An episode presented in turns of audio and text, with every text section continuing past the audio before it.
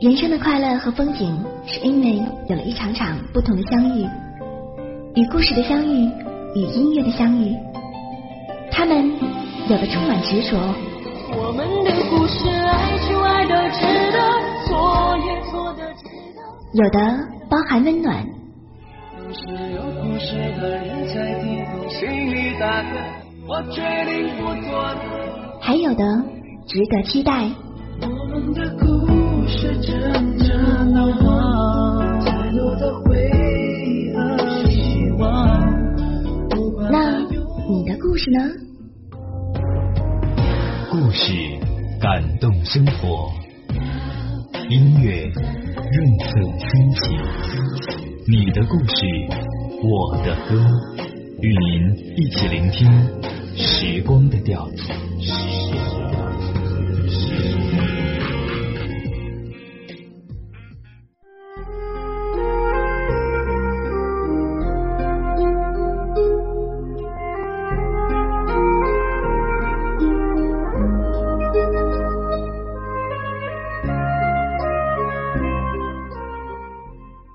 欢迎您关注我们今天晚间的《你的故事，我的歌》。今晚的故事叫做《生死十五年》。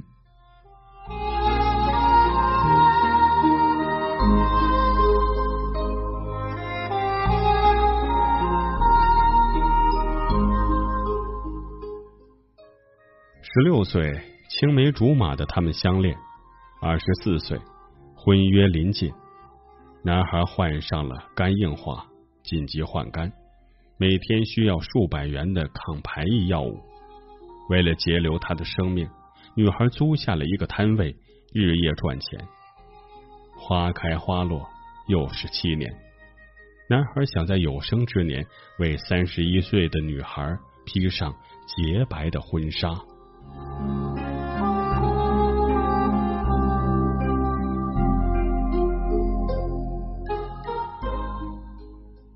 黄昏的时候，十三岁的石慧喜欢溜出家门，钻到陈建家里，和他一起看电视。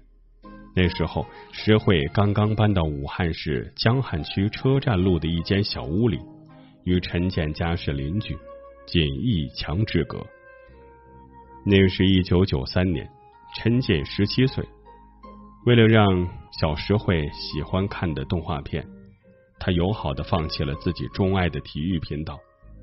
武汉的夏天很热，少年哥哥怕小妹妹中暑，给他摇着扇子，自己却汗湿了衣襟。一九九六年，石慧读中专，此时她已经出落成亭亭玉立的少女。十六岁的生日那天上午，同学告诉石慧，教室外面有个男的找她。石慧奇怪的走到教室外，果真见到一个陌生男人。捧着一大束鲜红的玫瑰，陌生男子说：“啊，是陈建叫我送给你的。他说晚上来找你。”情窦初开的季节，石慧终于迎来了自己的初恋。已经是二十岁的陈建，长成了一个帅气的小伙子，浓眉大眼。从技术学院毕业后，陈建应聘到了一份库管的工作。两个青梅竹马的少年并排走在了学校的花径中，橘色的灯照下来，拉下他们美好的影子。你喜欢我？石慧怯怯的打破了沉默，边问边低下头，脸已经埋在了花丛间。夜很静，月色很美，陈建终于鼓起了勇气，牵了心爱的女孩的手。初恋如此甜蜜，武汉市大大小小的公园、长江边上、东湖美景里，留下了两个人幸福的身影。一九九九年的夏天，石慧中专毕业，并在陈建的鼓励下考上了大学。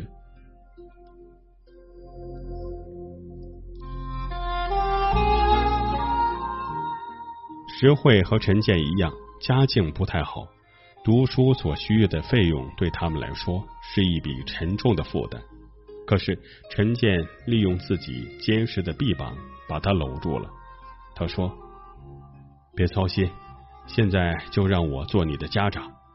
此后，陈建每个月省吃俭用，帮石慧积攒学费。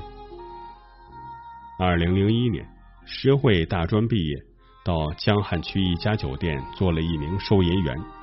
每天，石慧凌晨三点下班，而陈建则每天准时在等候酒店的门口送她回家。风雨无阻。二零零二年夏天凌晨三点半，黑暗的路上，石慧幸福的问他：“你打算什么时候娶我呀？”陈建停下来，笑着吻住石慧：“我二十八岁的时候就娶你，到时候我一定让你成为最美丽的新娘。”于是两人商量，就在二零零三年的秋天结婚。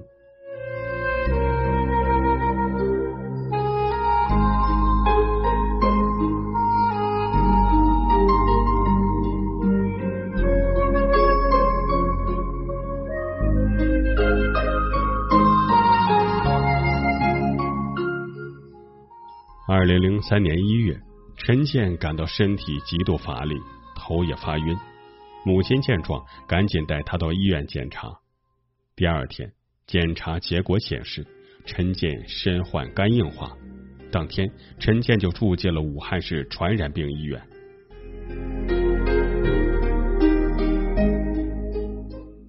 石慧那时候刚刚跳槽到一家礼品公司做文员。一开始，他并没有意识到陈建的病情严重。可一个星期后，陈建出现了腹部腹水浮肿，黄疸高达九百。由于腹水超过了负压，陈建的肚子肿得像要爆炸，还要经常做全身的大换血。他被病痛折磨的想用刀子捅自己的肚子。二月二十日，陈建发生了体内大出血。医生无奈的对陈建家人宣布，挽救陈建生命唯一的办法就是肝脏移植。尽管医生和家人都没有明确的告诉陈建他的病情，可是他已经悲伤的意识到，他的生命可能已经走到了尽头。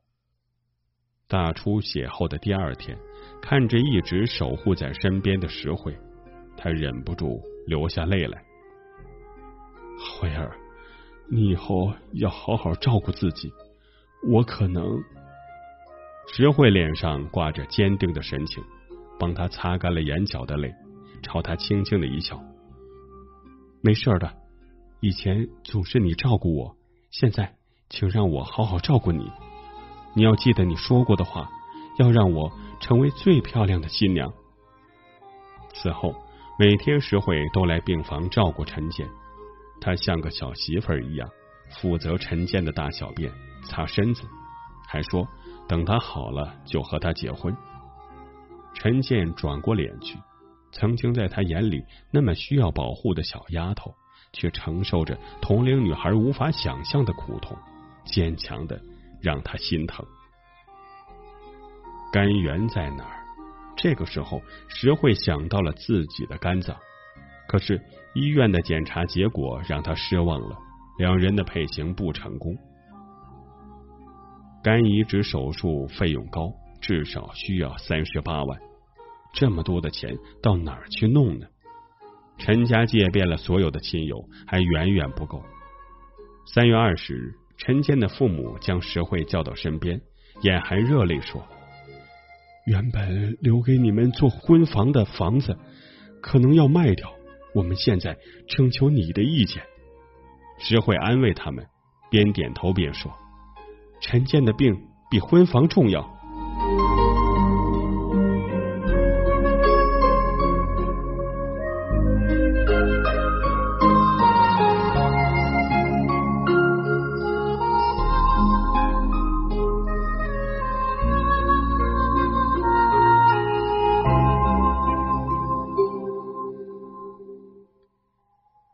陈建家人以六万元的价格出卖了房子，石慧也把自己的全部积蓄一万元给了陈家，加上借来的钱，陈建的手术费差不多凑齐了。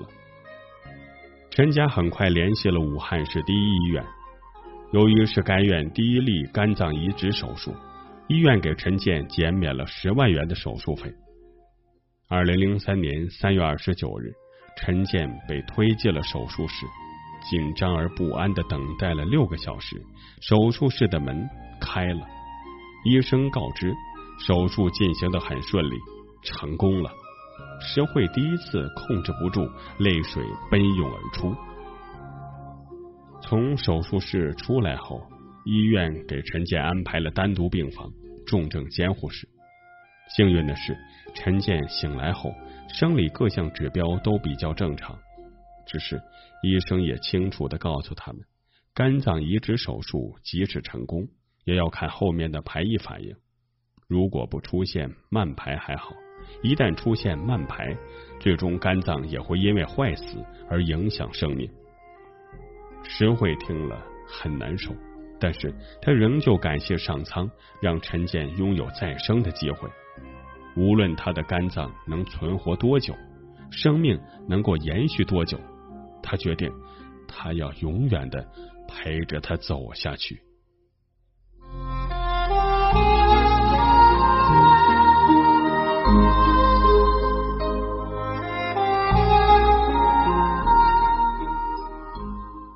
四月九日，石父把瘦了一大圈的女儿挡在了门口，不让他再和陈建继续这段感情。他语重心长的说：“女儿，你现在这个样子，这么累，我们很心疼。你想想，即使他好了，也只是一个躯壳，你何苦呢？”可在石慧看来，要放弃陈建根本是不可能的事儿。陈建是他的世界。而他自己也是陈建的世界。石慧有生以来第一次和父母发生了严重的冲突。石慧心里知道，父母是为了他好，可是他无法放弃刚刚从生死线上抢救过来的爱人。二零零四年六月，陈建出院，房子已经卖了，石慧只好找了家巷子深处的小房子租住。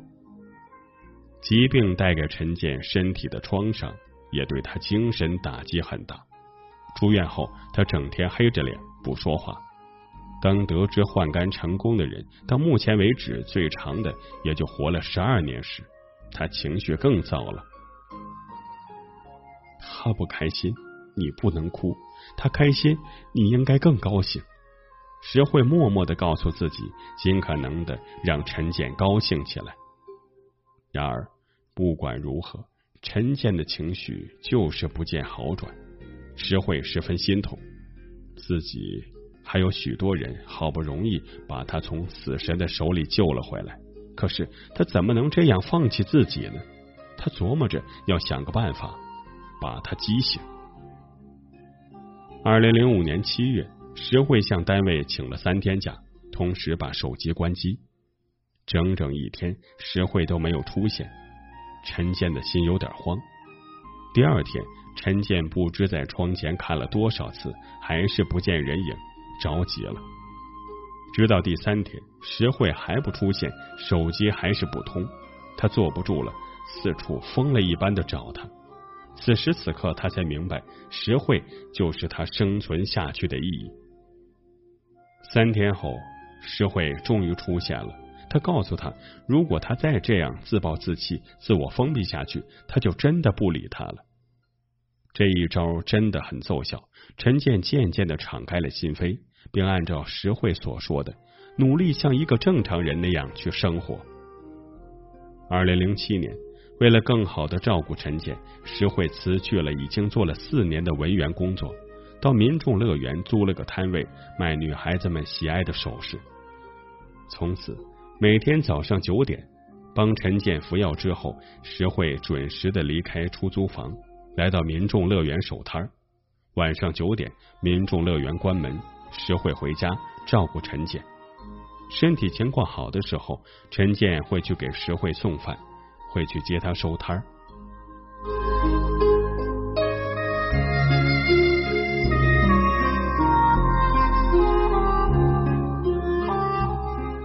一天又一天，石慧就这样奔走在出租屋与摊位之间，每个月除去开支，能有一千多元的利润。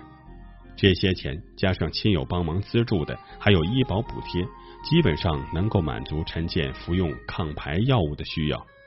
渐渐的，大家知道了石慧和陈建的故事，就给石慧的首饰摊起了个名字，叫“真爱摊”。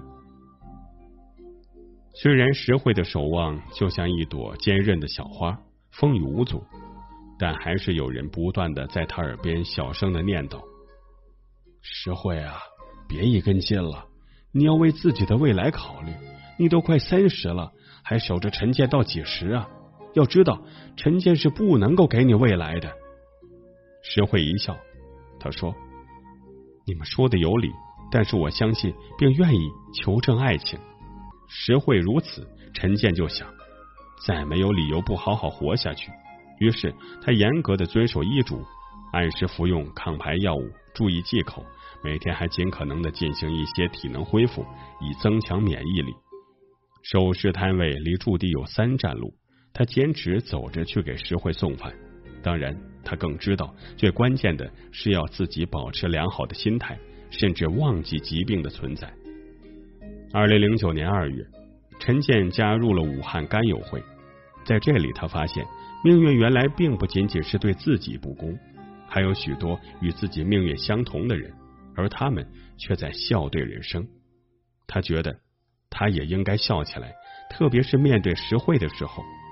既然其他什么都给不了他，每天就多对他笑吧。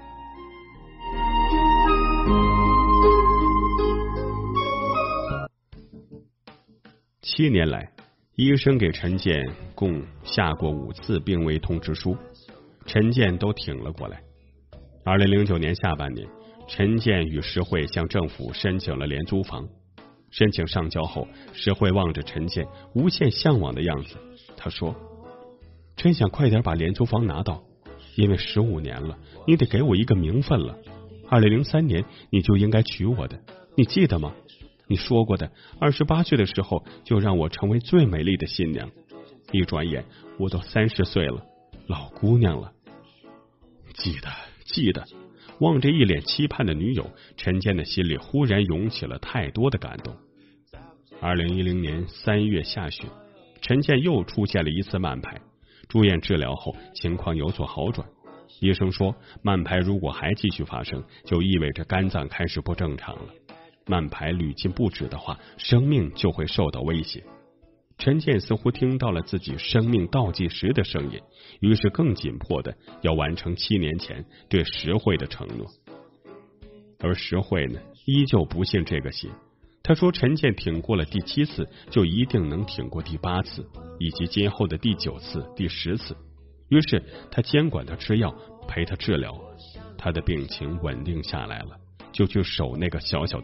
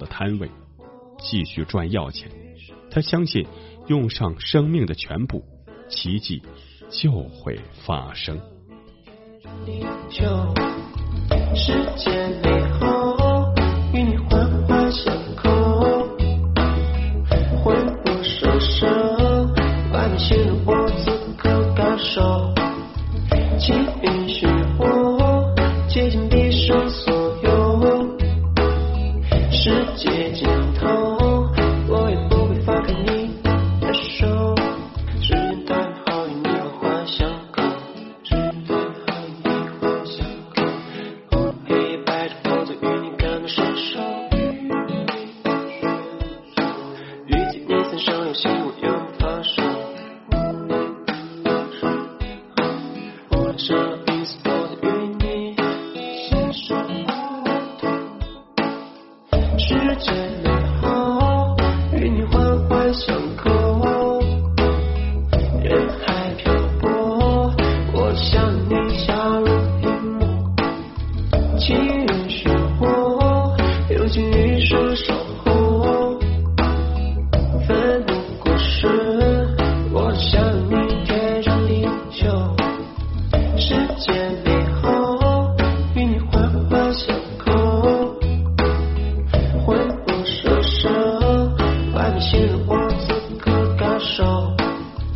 championship.